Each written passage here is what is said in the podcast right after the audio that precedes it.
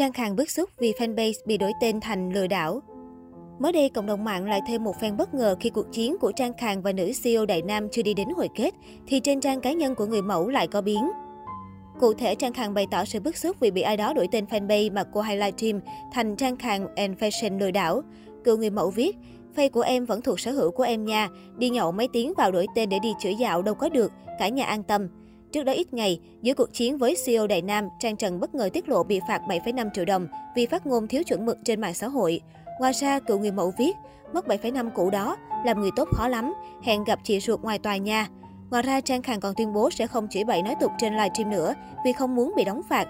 Cựu người mẫu nói, trong biên bản bị phạt ghi sở nghề nghiệp của tôi là kinh doanh tự do. Tôi không phải nghệ sĩ, tôi được tháo mát nghệ sĩ rồi, đừng vu khống tôi. Từ đây về sau tôi cấm gọi tôi là nghệ sĩ.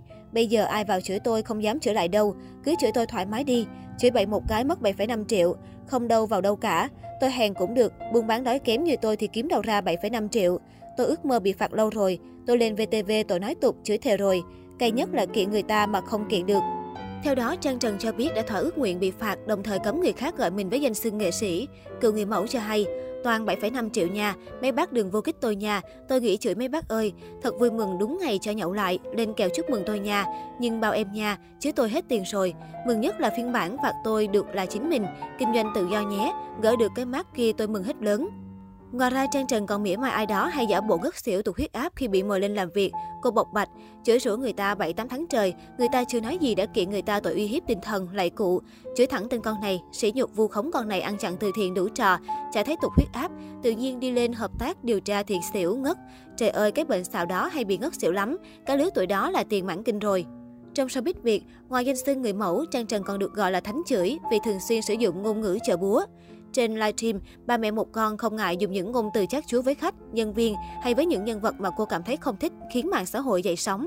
Về phía bà chủ Đại Nam, trợ lý của CEO từng đăng tải dòng trạng thái nói việc người mẫu bị phạt 7,5 triệu đồng vì phát ngôn thiếu chuẩn mực trên mạng xã hội. Theo đó, người trợ lý thuật lại lời của CEO Đại Nam. Em cho chị 10 ngày thì chị đã làm xong điều em muốn rồi đó. Trong khoảng thời gian qua, Trang Trần và CEO Đại Nam liên tục có những màn đấu khẩu nhau trên mạng xã hội và nhận được nhiều sự chú ý của dân mạng. Cách đây không lâu, CEO Đại Nam cũng tuyên bố sẽ đâm đơn kiện Trang Khang vì hành vi tấn công trẻ em. Nguyên nhân là do cựu người mẫu đã có hành động sang nhà riêng ca sĩ Phi Nhung để tra khảo Hồ Văn Cường ngay lúc nửa đêm.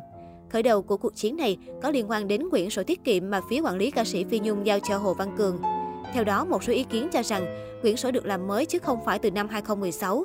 Vì thế, nữ CEO Đại Nam đã thẳng thắn tuyên bố sẽ đền 1 tỷ cho Hồ Văn Cường nếu như quản lý Phi Nhung chứng minh được quyển sổ tiết kiệm có từ lâu.